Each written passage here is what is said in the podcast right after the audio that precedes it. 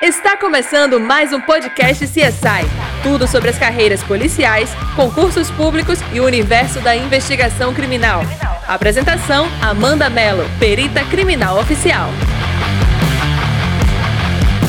Gente, é, que um perito precisa passar por concurso público, todo mundo conhece, né? Inclusive, eu sou perita concursada. Mas não necessariamente para você atuar como perito, você tem que passar anos da sua vida estudando e se esforçando para passar naquela prova, naquele concurso. A gente tem outros três, três tipos de peritos que não requerem concurso público, porque eles têm uma atuação privada. Na verdade, um deles é uma atuação mista.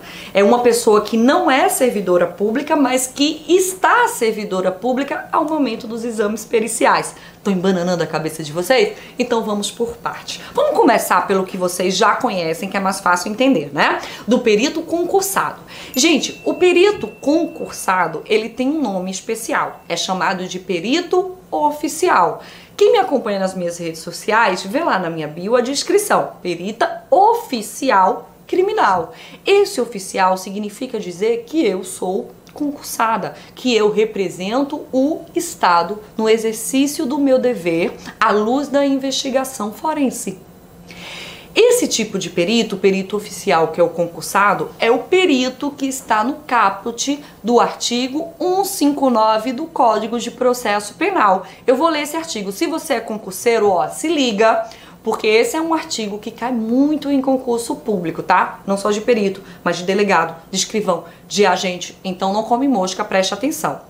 Vamos ler o que, é que fala o caput do artigo 159. Seguinte: o exame de corpo de delito e outras perícias serão realizados por perito oficial portador de diploma de curso superior. Gente, esse perito aqui é o concursado, que obrigatoriamente terá que ter se submetido a um certame específico desse ponto.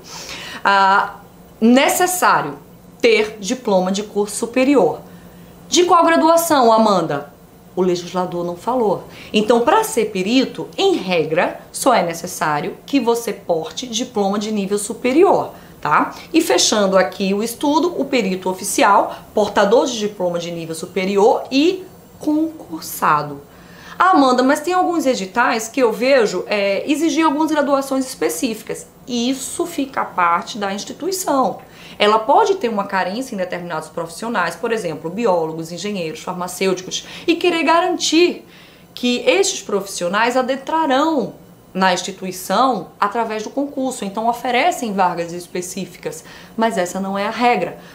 Artigo 159, Código de Processo Penal, o perito oficial, que é o concursado, aqui está implícito, tá, galera? Então a gente tem que aprender a interpretar o artigo e saber o que ele diz além do que está escrito, e essa é a importância, se você não é estudante de direito, se você não é bacharel em direito, de você ter essa noção do direito.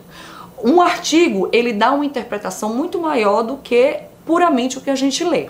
Então, quando fala perito oficial, é o perito concursado, necessariamente portador de diploma de, de nível superior. Ah, Amanda, é, é, em qual área eu vou trabalhar? Aí vai ser de acordo com o que tu prestar no concurso. A gente tem os peritos criminais, a gente tem os peritos é, odontologistas, os peritos médico-legistas, os peritos químicos legais. Todos eles são peritos oficiais. E aí, é, por exemplo, o médico requer uma graduação específica, que é a de medicina, o odonto legal específica, que é a odontologia, o químico legal, de, em química ou em farmácia. Mas os peritos criminais são aqueles que a gente chama de clínico geral, né? Aceita tudo, todos os currículos, porque é o trabalho que tem maior multidisciplinariedade. Então, o que está dizendo no caput do artigo 159 se refere ao perito oficial, que é o perito concursado, a primeira figurinha de perito.